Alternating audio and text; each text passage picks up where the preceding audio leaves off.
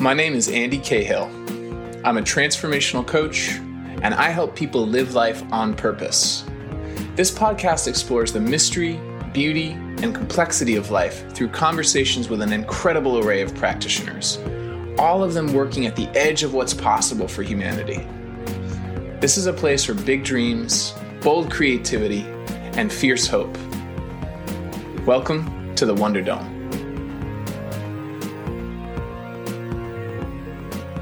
If you're inspired by this conversation and you'd like to see it reach more people, you can help the Wonder Dome take flight by sharing it with your friends and colleagues, subscribing on Apple Podcasts, giving us a high star rating, and best of all, leaving a glowing review. Thanks in advance for helping us inspire the world. My guest today is Aithan Shapira. I've known Aithan for about three years now. We first met when I heard him speak at the Harvard Innovation Lab, and he blew me away with his research on the intersection of the artistic mind, cultural transformation, and leadership and human development. He's the founder of Tilt, a culture design and transformation firm focused on helping global leaders, organizations, and governments instill the conditions that help people be more collaborative, adaptive, and transformational. And as you know by now, having listened to this podcast, that's my kind of jam. But Aithan didn't start in leadership. He's a fascinating person. He began his career, his journey as an artist, as a teenager, playing jazz piano in bars around New York City with players decades older than him. From there, he went on to become a fine artist, working with paint as his primary medium studying at the Royal College of Art and Design, where he earned his PhD and spent three years living in an Aboriginal community in Australia, studying the impact of art on cultures of survival.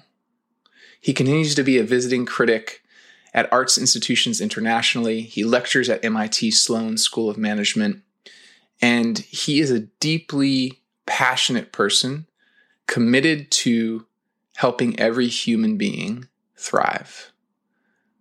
So, this conversation is just lovely, and I can't wait for us to dig in. So, let's take a moment, get centered. Hmm. Aithan Shapira. Aithan Shapira, how are you, my man? Great to see you. I'm you too. Well. Welcome to the Wonder Dome. Yeah, great to be here. And how, how are you doing? I'm doing well. I'm really glad we, we, had a little time at the top of this call before I pressed record to reconnect. And uh, I feel really excited.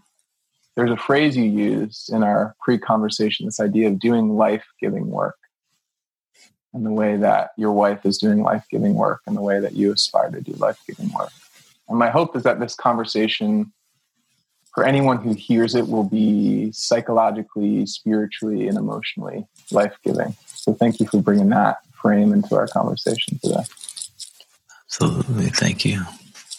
So, the first time I met Aithan, for those who are listening in, was at the Harvard Innovation Lab, the iLab in Allston, Massachusetts.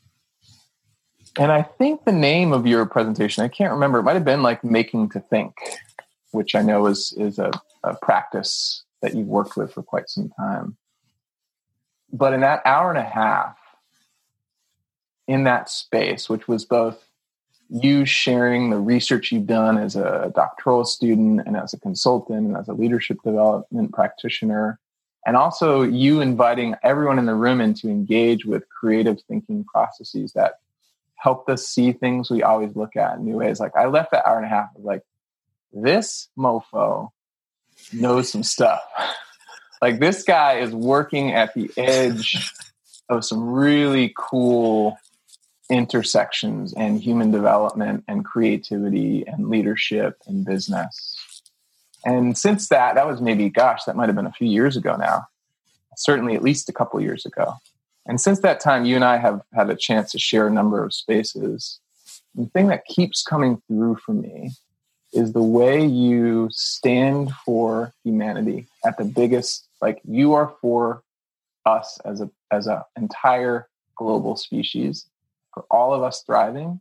And your commitment to that shows up in really creative and innovative ways. Like somehow you hold the heaviness of that huge mission with a lot of lightness and creativity and playfulness. And I really appreciate that about you. Wow. Wow, that's really big. It's a lot to to hold, but I appreciate yeah. it. Yeah. So I'm wondering if you could we could maybe start with that idea. What is it for you that sits at that intersection of creativity and human development? Why is the artistic process and the creative process so important for us as individuals and as a collective? Why has that motivated you all these years?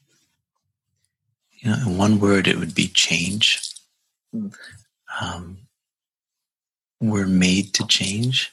And in my practice in the arts, it's been about honing in, practicing that ability, you know, um, and teaching it when I've served as a, uh, a faculty in different universities or whatever, uh, in graduate level, where people have committed to art as a practice.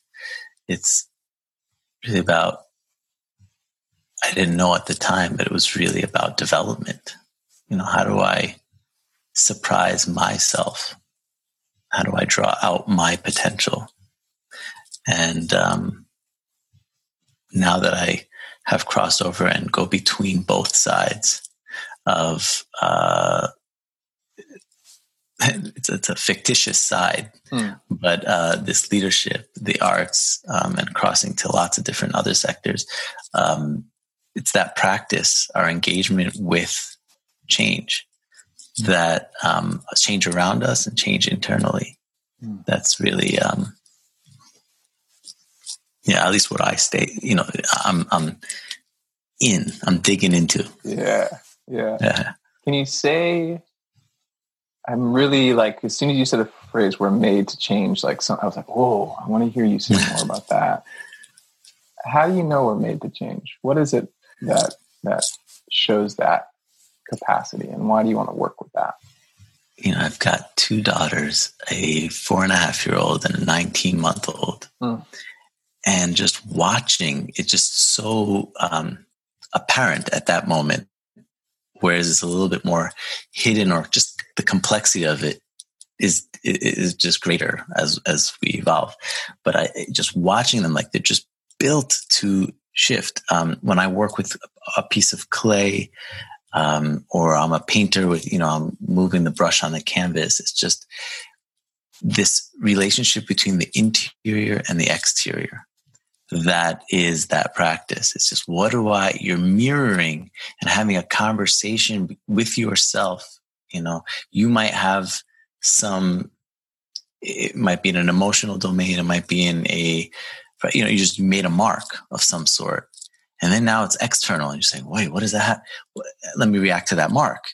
And you're reacting to yourself, but then that's influencing the internal, the internal to the external, and you're going back and forth. And mm. that practice, that physical practice is so much the same when you see a child do it.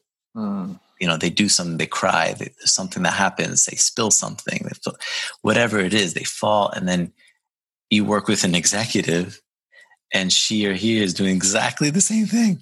Um, and it's it's uh, we're all in this together and it just gets more and more complex. The ways we fall the way we spill our milk the way we uh, interact with the marks we make in the world. Um, we're made to do this and if we can bring it to our attention get involved in it be aware make it object and and really dig into well how do i do this? Where do i do this? When do i do this? Um, there's some beauty in there um, yeah. and opportunities potential.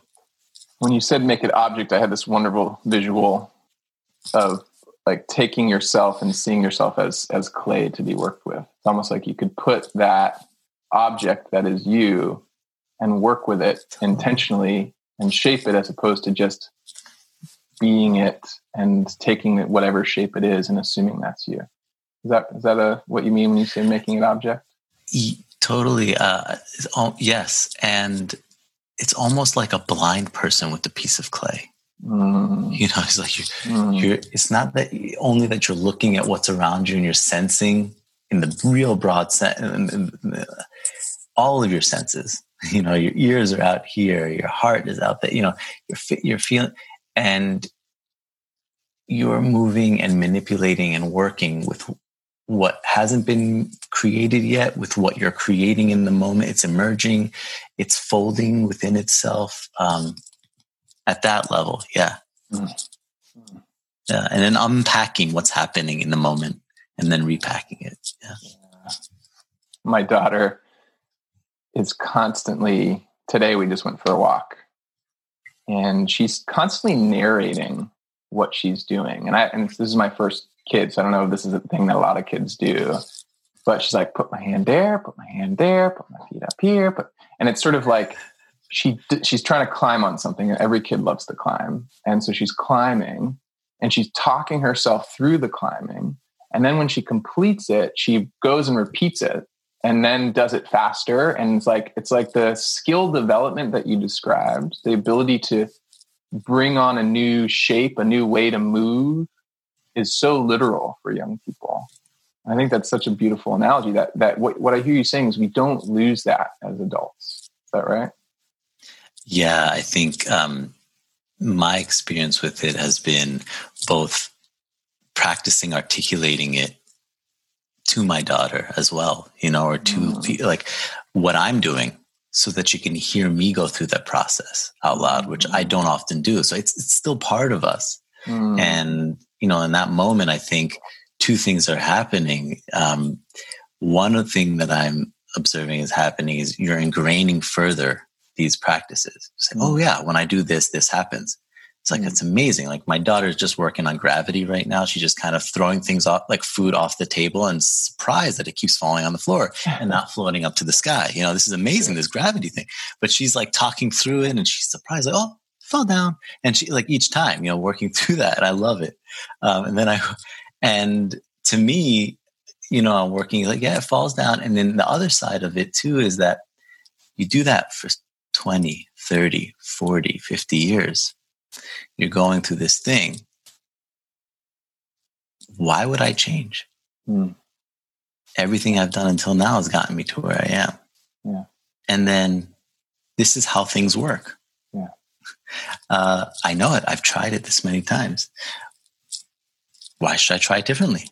Um, and so both are happening and walking people to like unpack that, you know, I look at a painting of Picasso, the series of drawings actually I, I could point to of Picasso's of of a bull. Yeah. And he's constructing a bull. And you might think you go you see all the order the whole order of these these these sequence of pieces. And what he's doing is deconstructing the bull. You see it, just break it down into it starts off as the bull and then it becomes a few lines. Mm. And it's kind of taking what we know and you know, cutting it open. And then in the, beautiful way Picasso does, just leave it there. You know, don't pack it up in a bow again. Just leave it there. Mm. And uh, yeah. So it's almost like there's this elemental process that kids naturally engage in. And that elemental process is both really, really powerful because it quickly reinforces for them some of the fundamentals of how the world works. If I let go of this, it falls to the ground. Gravity, cool that's the upside is kids are natural explorers who are just constantly finding how, how things work. The downside is that at some point i hear you saying as we become adults we confuse the end result of that process with reality. In other words reality is uh, the process of always learning new things and there's always something new to discover. But at some point as adults we kind of think that we've reached the limits of what there is to discover and have let and have lost sight of the very process that helped us get to that that moment that we're at now.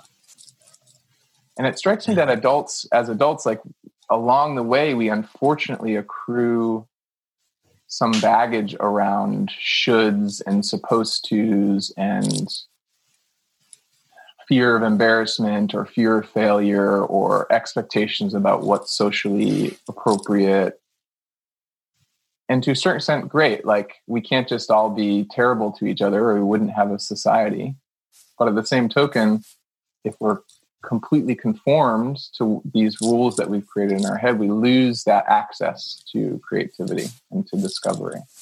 And I'm wondering, one, does that resonate with you as, as at least part of the challenge of working with adults? And two, how do you draw people back in? Like, how do you, how do you, how do you Picasso them? How do you kind of be like, okay, you're living inside this flow right now. Let's take it down to its elementals again so that you could maybe draw something new.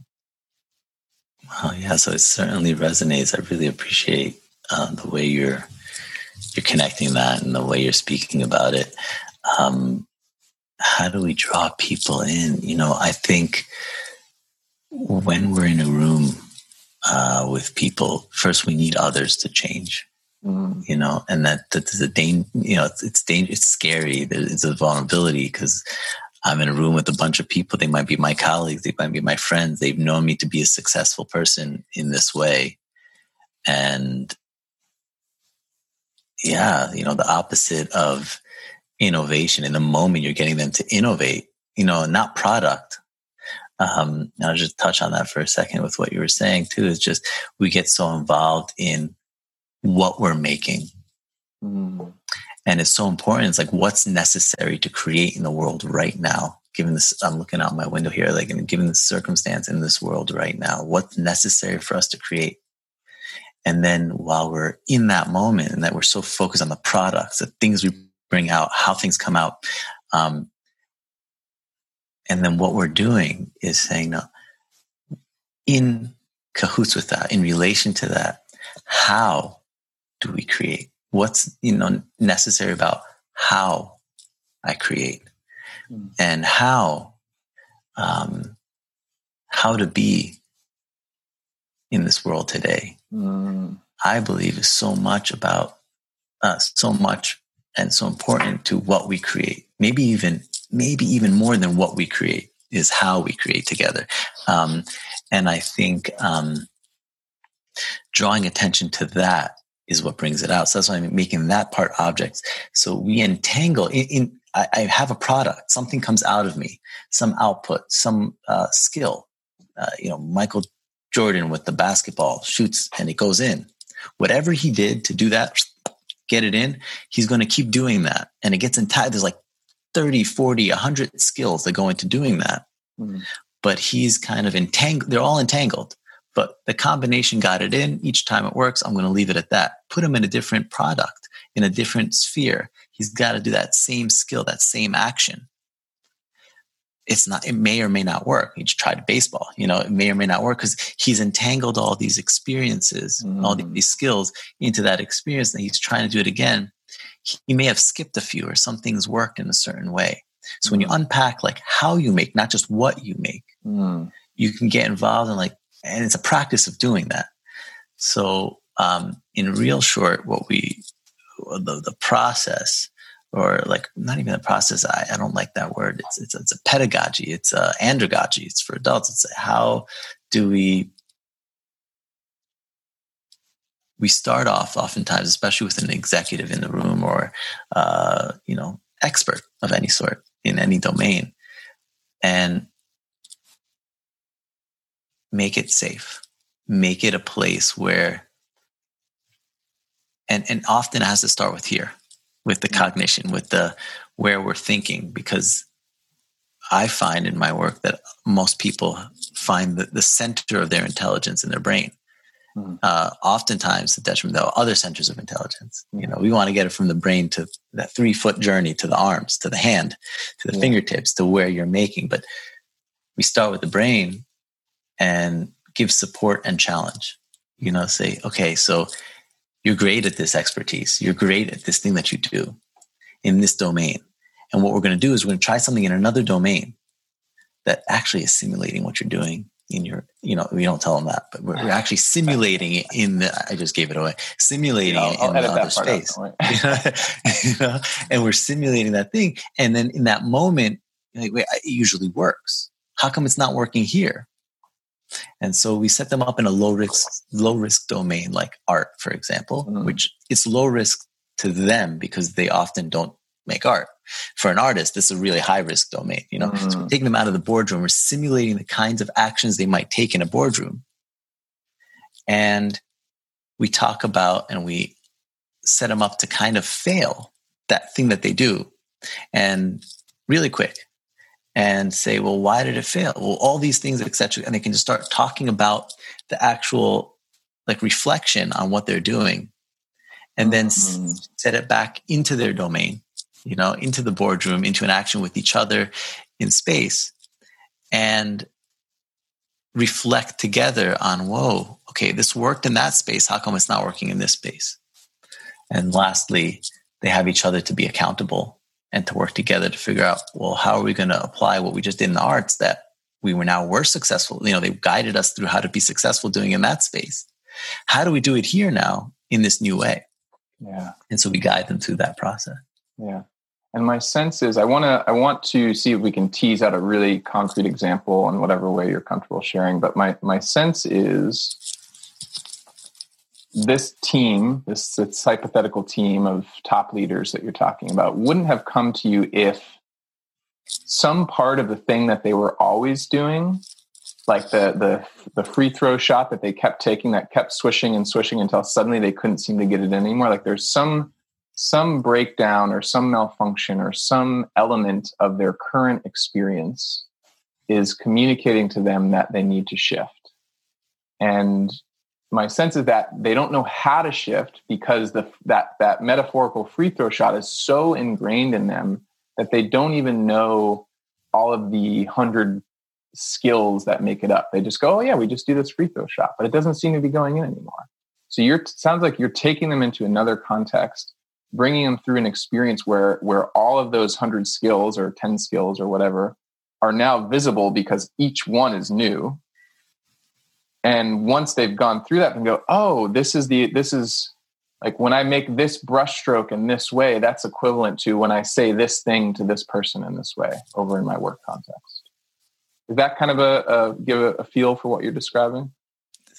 Yes absolutely. Okay absolutely. cool. appreciate so, it. Yeah. so could like like maybe you can make a, a composite ceo in your mind. You know this doesn't have to be an actual client but someone you've worked with who had a really clear light bulb moment where they were over in the the space that was outside of their comfort zone and they had a realization about flow or creativity or integration or connection and then they were able to bring that back into the organizational context and do something with it mm. yeah um, yeah give a uh, an example of, uh, if it's all right, man, just, what's really present for me is just a couple weeks ago, yeah. um, right before the circumstance of our planet changed. Um, I was actually in um, Westchester County, New York, hmm. just as it was, you know, like hmm. activity was happening there mm. um, with the virus. Um, but I was there with a group of a, a group of executives. And the challenge that we were up against was how do experts collaborate? That was the question. Hmm. You know, so what does it take to make you an expert? And what are the ways that since, you know, our daughter's ages, they've been talking through how to do things and getting certain kind of feedback from the world and from themselves around the success that brought them to where they are. Mm. And they've each done that in a different re- different domain, a different area of expertise. You put them together, they're needing each other to solve these big problems. But everything about the way they've worked to get them there likely makes them not work together mm. well. Mm. So, how do we understand the space between us and relate in that space? Not just my space of getting everything right, but our space and how do we disagree? How do we challenge each other mm. without breaking uh, egoic structures and all these things that, which is why I'm here in the first place, right? That's why I'm here. So what, what do you mean? So, so that kind of thing. How do experts collaborate?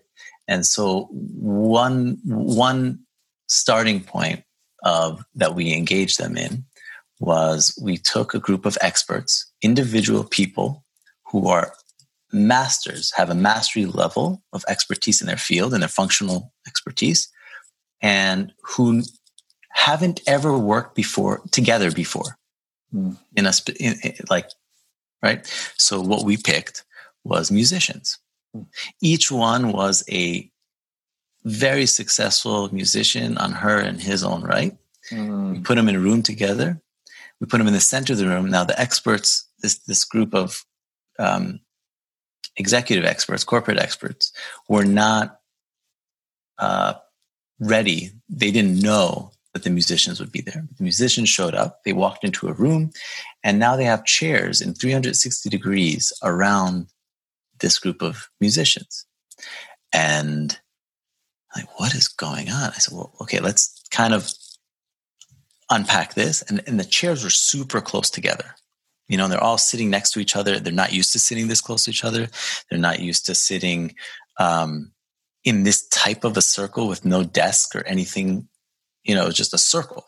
Yeah. Um, so, in a lot of ways, uncomfortable, slightly optimal discomfort is what I like to think about it. And and there's a musician, the group of musicians is kind of unfamiliar what is about to happen, and then I, as part of setting that up, set up the scene and also share with them that actually I don't know what's about to happen.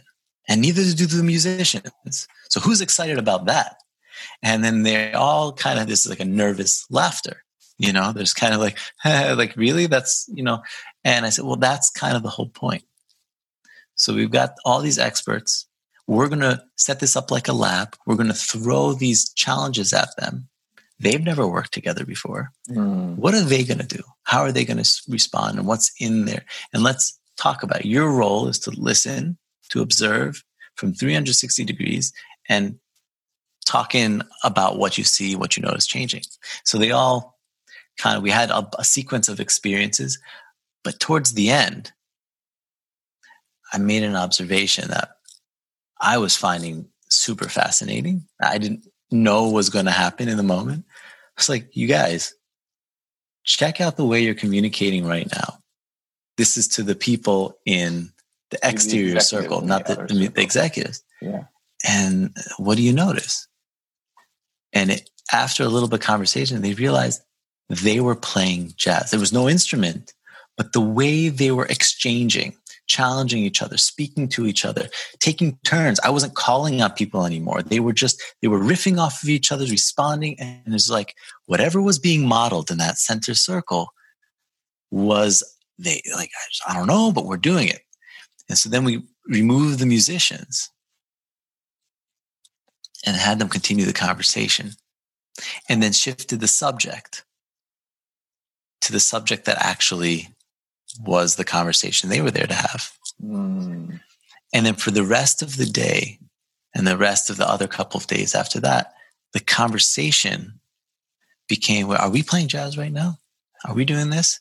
And it was just a place, a shared an anchor, a shared experience that they could relate to around, well, what are the things? So we didn't get down to the skills and all these things, but they got, I mean, we did as we were doing with the musicians but they were aware of what it felt like this haptic experience about like oh this is what's happening this is where we're at and they could individually reflect on what they needed to we guided them through this what do they need to do in that moment what were their blocks to playing jazz that they were overcoming so when they can notice it throughout the week when they weren't there when they weren't doing that and hopefully they can bring it back to their teams and so on Oh, nice. That's such a rich example. And for for those of us, uh, so I'm a musician, and so I'm like, yeah, like I want. I wish I could have been there for that. I wish I could have been a fly on the wall. But many times when we see a performer, and I have this experience, I see a guitar player like Bill Frisell, who is, in my mind, one of the, the greatest living jazz guitarists. Just like he can bring me to tears with his playing, and I don't really know, like, I'm like, what is he doing up there, right? So like, there's so there's sort of always a place where there's someone out there who's performing at a level that it's hard to see the discrete skills. You're just seeing the, you're just experiencing the experience. But what I love what you described is you're helping people who are non-musicians start to tune into well in an improvisational jazz context there are many things happening at once there's melody there's harmony there's rhythm there's call and response there's listening there's silence and with and, a hundred other things happening and if you can even walk away with with three of those things. How do we work with harmony? How do we work with dissonance? How do we work with silence and listening? Then you're, and you're bringing that into a conversational context. You suddenly have a set of discrete skills that you can practice and say, are we playing jazz right now? Yeah, well, look at the way this C over there is really listening. She hasn't said a thing for the past five minutes, but man, like she's with us. And then you can draw her in. What do you have to say to this? And she can play her notes and whatever she has to say. So yeah, I love that example. And I love the way we can start to tease apart what feels like a cohesive experience. And in this case, collaboration of a group and help them see that that cohesive experience is only cohesive insofar as each of them are doing their best to be fully present to each other and play the notes that only they can play. I love that. I yeah, I love that. You know, um, there's an artist, uh, there's a, a well-known artist named Robert Irwin, and uh, he's there's a quote of his. that's also you know it's a, the title of a book of his, but it's called "Seeing is forgetting the name of the thing one sees." you know, and it's like when it like so seeing is forgetting the name of the thing one sees, and what happens is like in the board, like if we try to do that same thing and, and put up frameworks and put up discussions and all the research and all the data behind it and how many people change because they do this, and here's the conditions that a culture has in an experience where experts are collaborating, then you know they're still in the boardroom and they're still in this place. Like the, the seeing is being stunted yeah. in a way. Okay, got it. This is a presentation on skills I need to learn. Okay, I see that. Got it. And they're not actually engaging with it. Totally. And it's in here. It's like it's in that cognition. And then so when you forget the name of it, right? When you place it in a jazz context, and it's like, I don't know, I don't know music. I don't know what what it was harmony. What is that? You know, what, what okay, when she did something really loud, he did this okay and did that make that sound better and make it sound worse? Like what was going on? And did she smile? Did he go? And they're just like doing this thing and having a personal and a collective at once relationship to what's going on and supporting each other in this. And just it's like i don't want to call it osmosis but they're just starting to practice that act. It's like it's just modeling mm. is what's happening. And they're able to see um, by forgetting the name of it. Yeah. And then you tag the name back. And it's kind of like there's a this something is dissonant because you put the name back and it immediately locks it back, but it's just uncomfortable because it's just like, wait, it just wasn't, it didn't work like that a moment ago. It was this whole other thing. Yeah. And then you're helping them walk through that. Mm. Yeah. You're making that active, that, that, that process uh, of reflection object. Yeah. Yeah. Yeah, totally with you. Yeah.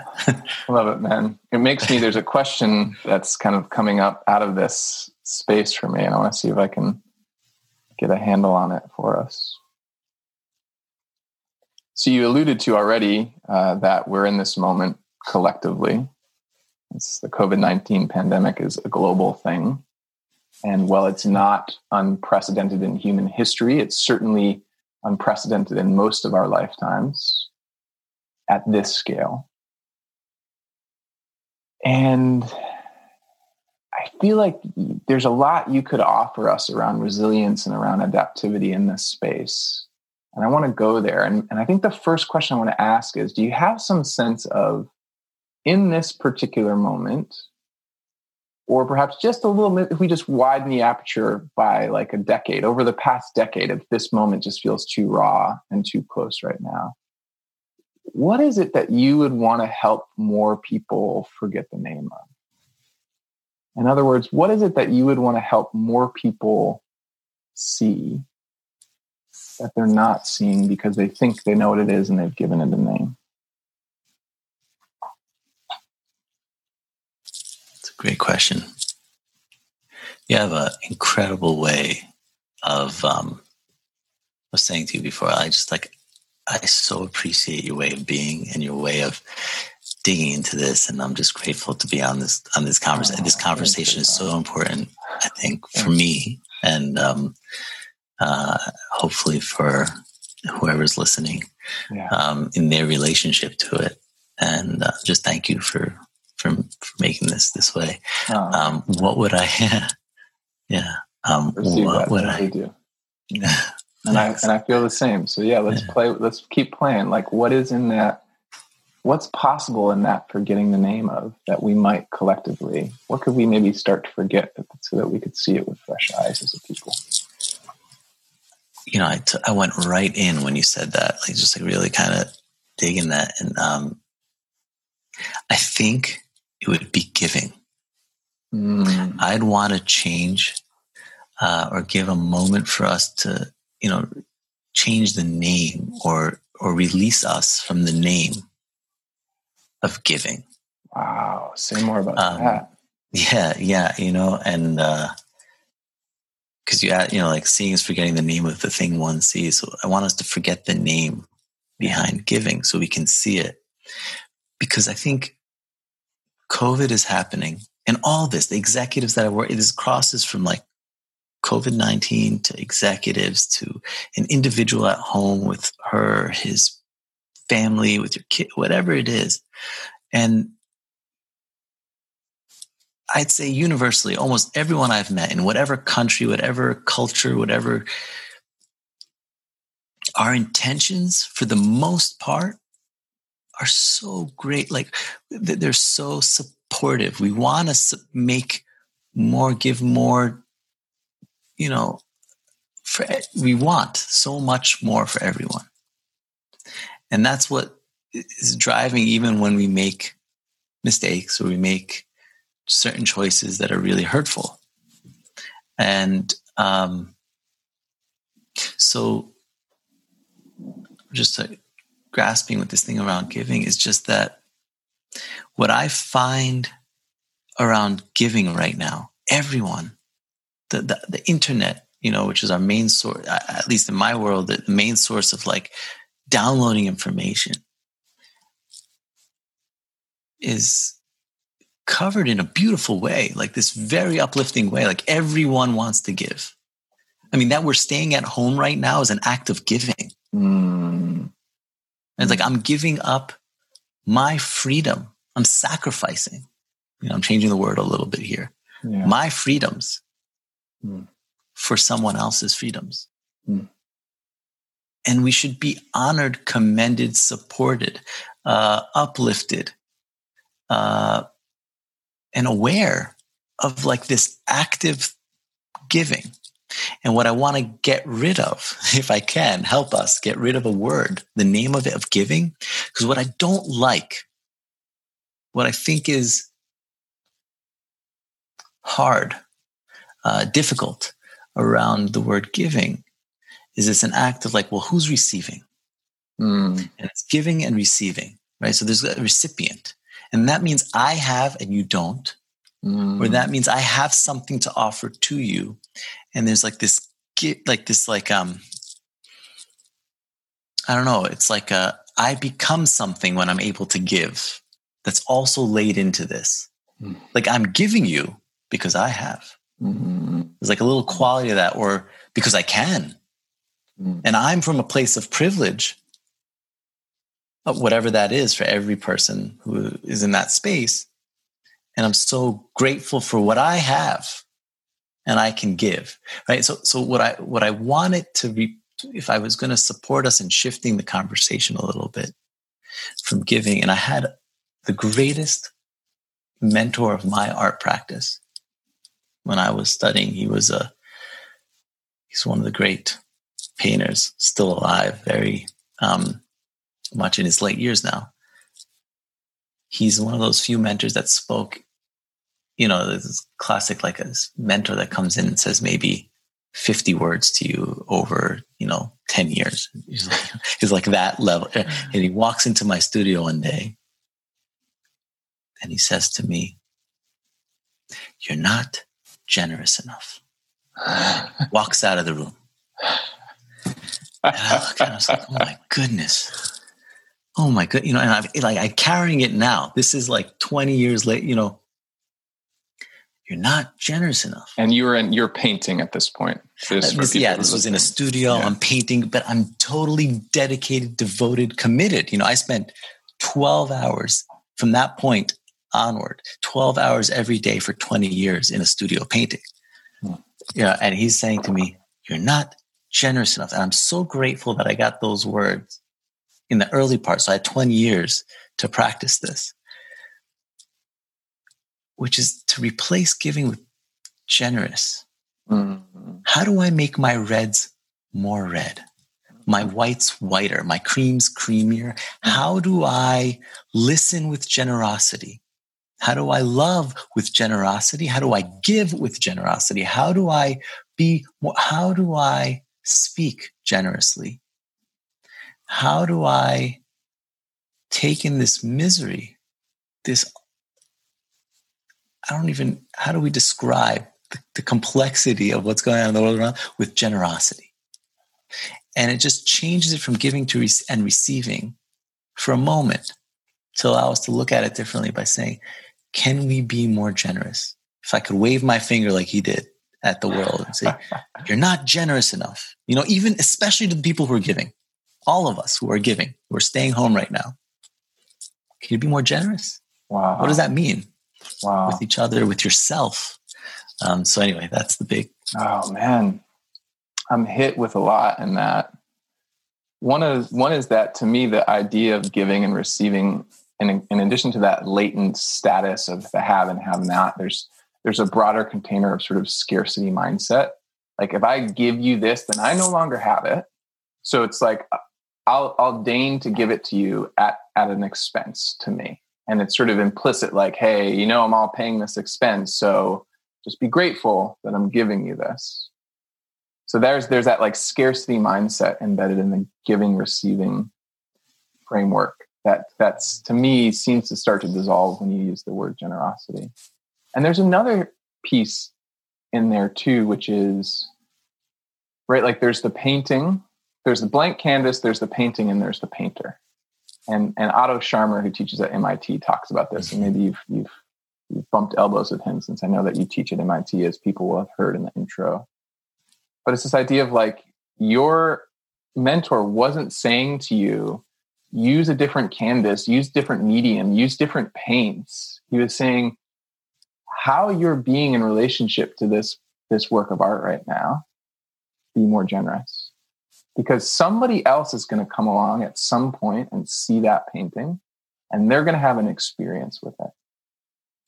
And in that same way, a conversation, uh, a podcast, uh, an email, a Zoom call, all of these things are things that we're co creating together. Like the painting is just a painting until someone comes up and looks at it and has an experience with it. And so there's this other piece of like recognizing that there are full three dimensional people who have as much to, to quote unquote give, who as much to be generous of for you as you have to be generous of them. That together that person who may may have less money than you or may have less whatever than you actually has just as much to give in a generous open connected way that you have as the person who's making the art and the person who's receiving the art or the person who's saying the thing and the person who's hearing the thing that there's a kind of a an, an abundance in there that i'm really moved by that the person who's listening or quote unquote receiving is just as important as the person who's giving, quote unquote. I love that. Yeah, it's like the when the measure moves from giving to generosity. When I measure things, myself, my actions, my listening, my being by how generous versus how much I give. The measurement it just changes. My relationship to others around me, which is so important, changes when I start speaking about generosity. And a generous leader, um, a generous creator, um, being generous with yourselves, like changes it. And it's there's a there's it's like a two centimeter difference. You know, just like the, in a way you stand or you hold your hand or you hold the brush or you hold your tools or you or, or, uh, how like the two centimeter difference between how I lean in towards you, and my and that composition of how you are just changes everything about how you're able to receive, how you're able to give, how you're able to do all those things when you look at it through, for me at least, through generosity, and that just um, hopefully would change the way we see all those other things. And it's like you. What did you say? You make the reds redder or the creamy, creamy, creamier. I, I love thinking that in the context of just it's it's not about being anyone other than who you are, but being who you are in in that in like the creamiest way possible, right? Like how can you how can you make your particular red, whatever that is? Maybe you're great at listening, maybe you're great at building things, maybe you're great at designing things, maybe you're great at communicating things. So how can you see that skill not as a scarce resource that you have to limit, but rather as as something you can do even more of and in the doing even more of it new possibilities will emerge like do, make the design even more designier make the communication even more communication exactly. right like just like exactly. inviting people into that possibility that they have nothing to lose or by by giving there's nothing to give up if they move from a place of generosity it's actually calling them to be even more of who they already are and so they're just going to light up in ways really awesome yeah, and that for me, that was in like the first moment of a master level commitment. And when I was in graduate school for art, it was like a, one of the first moments in a graduate school for art. So you're not generous enough. And I'm thinking, we don't have time as a species, as people, we don't have time. And right now we're in a master level class. and it's time to say to everyone, you guys, you're not generous enough and let's take a stand and let's just be more generous. We don't have time. We've got to be generous with our patience. We have to be generous with our love. We have to be generous with our everything. Um, so yeah, I'm with you, man. Mm. Thanks. Yeah. What was your, if you mind sharing, what was your mentor's name? John Walker. John Walker, and he's he's alive today, still painting. Absolutely, he's in Maine, Massachusetts. Yeah. Gosh, that's awesome. So we've got um, we still have up to 20 minutes if we need it. And there's a there's a thread I really want to pull on that I think connects to this if you're comfortable sharing. And that's and that's the thread of what happened to your art and to your studio and what we might what hmm. people listening might gain from hearing that story, particularly particularly in the context of the generous feedback to be more generous. And so I'm wondering if you could just tell, take a few minutes to take us into this moment. You were a practicing artist working at a graduate level, you were putting in, you were painting 8, 10, 12 hours a day, more than that in some cases. You're making art in many mediums, primarily as a painter, but using lots of different materials. You're in all of these different contexts. And then something pretty heavy happens. You can, tell, so yeah. take us into that. Yeah. Uh, so I'm, uh, I haven't been speaking about this, uh, I, you know, much, and I'm totally into doing this. Um, but it's still new for me to to, to speak about this. Uh, okay. Are you sure you're okay sharing the story? I know you shared it with me privately, yeah, so we can yeah, go in another yeah. direction if you're. Yeah, no, it's probably it's it's good. Um, thank you. Um, uh, and I did it once publicly, and someone had interviewed me for for a, a book that he's he's he wrote. Um, um, so so here's what. So yeah, so I've been painting, and uh, please guide me in this as I'm getting to where you're because I'll probably get lost in the details. Um, so, uh, but I lost. Uh, I well, I, I was painting very, very um, intensely. It was it was it was subject to me. I didn't. Uh, I, I was. That's all. I yeah, and I'd done it at this point for about sixteen years straight. Um, six, often seven days a week, um, twelve hours, like you're saying. Uh, different countries. I was a teacher in the space. I was in galleries. I was in museums. I was selling my work. I was in a major studio. Um, I mean, I was in that track, uh, um, international arts studio practicing artist track, and um, uh, I left my studio for a few days. There was um, for, for the first time, I think ever, I left my studio for more than a day or two. Um, I left for four days And when I came back to my studio, it was just during the winter break at the university where I was uh, teaching. And um, so during the winter break, there is, they, they turn on the heat and that, you know it's again winter and they turn on the heat and the heat kicks in this was an old building with uh you know those old radiator pipes those round metal mm-hmm. radiator pipes mm-hmm. and there was um it was a hundred year old moldy water in these pipes. Very old building. And it was already leaking a little bit but we had a bunch of maintenance people coming in all the time and kind of anyway so i leave. I come back and it was like a horror scene. Um, basically I opened the door and, you know, I was in the business of making things in a lot of ways. Um, on the business side, I was in the business of making things, um, in addition to being, you know, it's also, and, um, everything that I made was destroyed. I walked into my room, excuse me. I walked into my room and, and the floor was covered in white and red and yellow pus, mold on everything. I had, you know, it was one point in my, during this time, this career that I was in London, I had a key to a press that was given to the Queen in England uh, in 1850 in the Great Exhibition. I got the, you know, I, I earned the key to opening this press. I printed, print, like made these prints, like, and it was and it was all on the floor in pus. I had over 500 books. You know, I finished my PhD.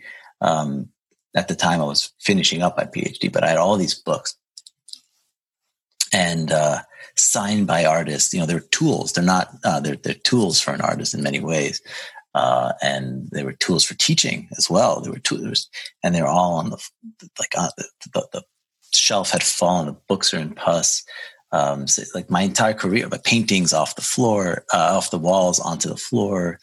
It's just, it was all gone. And so what was gone wasn't the things I was making only. It was my, uh, it was just everything to me. You know, it was uh, my identity. It was my, at the time, it was everything. And so this was a real fast way of making object, making subject object, uh, and making real, me realize, even though I was in the practice of it, how I was being, not just what I was doing. And like what I was saying earlier in our conversation, it was just like, this was my journey, the, the, like the change in my journey to like being able to articulate development, to being able to d- articulate and study and get, you know, for about five, six, almost six years now, I've been deeply in this inquiry around adult development, about studying that and practicing the parts of this and translating my practitioner, you know, my, my work in the arts and into this lens or this lens and looking at my artwork and how I was doing things. And it makes so much sense to me. Like my meaning making has been rebuilt around this mm. and my work um, that we're talking about. Um, but um, it was a moment that I had to, it was a total transformational, uh, transitional moment that I think, like you're saying, is um, what so many people and we as a civilization, a global civilization, are facing right now. We've all just walked into our studios and everything's covered in pus. Yeah. It's all been fallen, everything we've made. And being generous, you know, um, with ourselves, um, continuing to make art, even if it looks different. Um, but what it is that we were doing, how we were being, is still so critical to us. It's so good.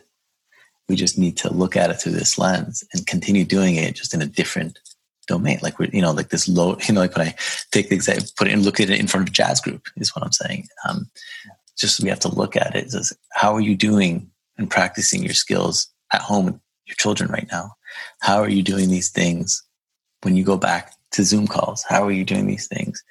And, you know, that took me a while, but I can certainly, and I'm called to um, guide people in doing this the way I, you know, and not just that, but the practice of making art is an ongoing practice of that act. And it took me a, a while to realize that, understand that fully. I'm still understanding that and unpacking it in a lot of ways. But the actual act of showing up to a blank canvas that has everything on it. And what you're doing when you paint is you're covering up what you don't want people to see. Mm. It's the reverse. Mm. And what that means, and you know, that is an act that's an ongoing act for artists mm. Um, in different ways. And I've been coaching artists to do that for a long time, and that's what I would hope for all of us to be able to do. Is this this moment calls us to be our most creative, mm. to make our whites whiter, you know, to um, and to make object how we are as leaders, not only what we do. Mm. Oh, done. Thank you for going there. I know that that was, I sense that that was one of the most, if not the most defining moments in your life. And I sense that a part of you was really generous with yourself in letting you take the time you need to take to grieve that loss, to recover from it, to make sense of it, to live with it. But that insight that you walked away with is such an important insight, and I want to underline it for everyone listening.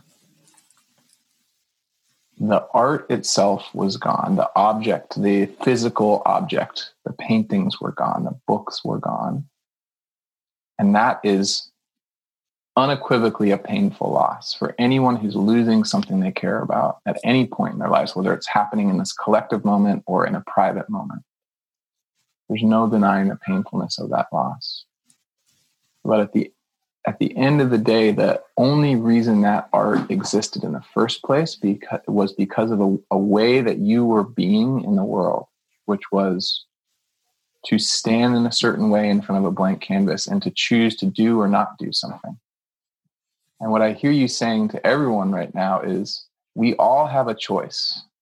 We can't choose, always choose the canvas we're standing in front of. We can't always ensure that that canvas is going to persist, but as long as our hearts are beating, as long as we have the will and the mind to act, we can choose how we engage with whatever life is putting in front of us. And that that gift, that creative gift, that uh, agency is is the place where we all need to stand, especially right now when it's very clear that things are not how we thought they were. But I would argue that actually the virus is just underlining a reality that, that life is unpredictable, that there's so much outside of our control, except for how we show up, how we're being in any given moment. So thank you for bringing us into that possibility, man. Thank you. Yeah, thank you. Hmm. Gosh. I feel like that's an that's a powerful place to end this conversation. I wonder if there's anything else that you feel called to speak into this space or speak to the those who are listening if you feel like that's the or if you feel like that's the place to end this as well. I agree. I think it's the um, it's it's a good moment to end, uh, and I having also a hit um, like of something that I it's like that's like it's like in my gut that I want to if I can have like I think I can do it in a minute or so. yeah, yeah, please. Um, what happens in this moment is a softening. It's like we've all just jumped out of a plane or something. We're skydiving you know, like, like, ah, you know, and then something softens as you do it and you're super vulnerable. Um, when that, we're in a vulnerable place. Yeah. And when we get soft and vulnerable, it's a moment of really, really high potential to be our most create, creative in that vulnerable place because our meaning, meaning making structures have been destroyed in so many ways. Mm. So as it's destroyed, it's like we have to pick up the pieces and put it together in different ways. We're like looking on the ground, I found this thing and I found this thing. You know, it's like a jar of something has fallen over and you're trying to pick up all the pieces. And so it's an opportunity, a really high opportunity that those pieces are not going to come back the way they were. Yeah. And that opportunity for something creative to come out of it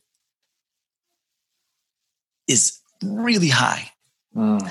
And what I'm nervous about, in my experience, is it's really high potential for the exact opposite to happen as well. Yeah. It's like a super high moment for you to want revenge, for you to be upset, for you to like regress into old, old, old meaning habits since you've been four years old, two years old, you know, that you've been building, building, building. It's the time where you say, forget this. It's not going to work. This got me to here. That, and it's this high potential for things to go back the way they were, even worse. Wow. Uh, whatever that means, worse, you know? Yeah. And to stop us from our development is really what I'm saying. For, to, Yeah. to, to disengage with my growth as a human, as a person, and my my generosity to myself, my potential in a positive way. And what I hope for all of us is that we don't choose that direction, but we choose the choice of like, well, let's try this in a new way. And the one thing I can offer around that, that I would hope that we can do is whenever we try something new, right? It doesn't, we hear about beginner's luck. And even if you have it for a moment, this, we also know that beginning trying something new, if you've got kids, if you've got, if you're in the experience or pra- practice of doing this, the painting doesn't look good. You know, it looks ugly, it looks muddy, it looks different. Ugly isn't different. It looks unfamiliar. It looks like you hurt, you like fall flat on your face. It's like a big belly flop. and to embrace our expert fumbling. Mm. You know, it's not a fumble, it's an expert fumble. Mm. You know, when you watch an athlete fumble, it's there's an elegance to it, you know, uh, and so that's what you're doing. You know, you're not watching a kid fall; you're watching an expert fall. Mm. And if we can be generous with that moment for ourselves, Mm. hopefully that will get us as a collective and as individuals to step in the other potential, in the positive side of our growth uh, and our maturity. Yes. Here's to creative generosity in the face of the unknown, man. Thank you for inviting us into that. I hope that all of us, as best as we're able, choose the uncomfortable, creative, generative path as opposed to the fearful, regressive path. Thank you for being on the Wonder Dome, Aithan. This is really a pleasure. Uh, I'll make sure that uh, people get all the info about you in the show notes. But just real quick, if, if someone listening wants to go find you online right now, where what's the best, best place for them to land? Uh, my website is called madetotilt.com. Uh, the name of my organization is called Tilt. And uh, that's the best place to find me. And then, of course, at MIT, at the Sloan School, uh, you can look me up, and my email's there as well. Great. Aithan Shapira, Made to Tilt. Thanks everyone for listening in. Thanks for being here, my friends. Looking forward to the next one. Take care. Thanks for tuning in to the Wonder Dome.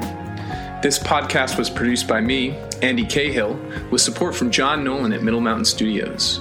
The theme song was written and performed by Todd Marston. You can find the Wonder Dome wherever pods are casted. If you dig what we're doing here, please share widely, subscribe, and give us some love on the review boards. And if you're interested in learning more about my transformational coaching work, or if you'd like to get plugged into exclusive offers and community happenings, sign up for my newsletter at mindfulcreative.coach. In the meantime, I'm wishing you a life of purpose, power, and presence. We need you now, more than ever.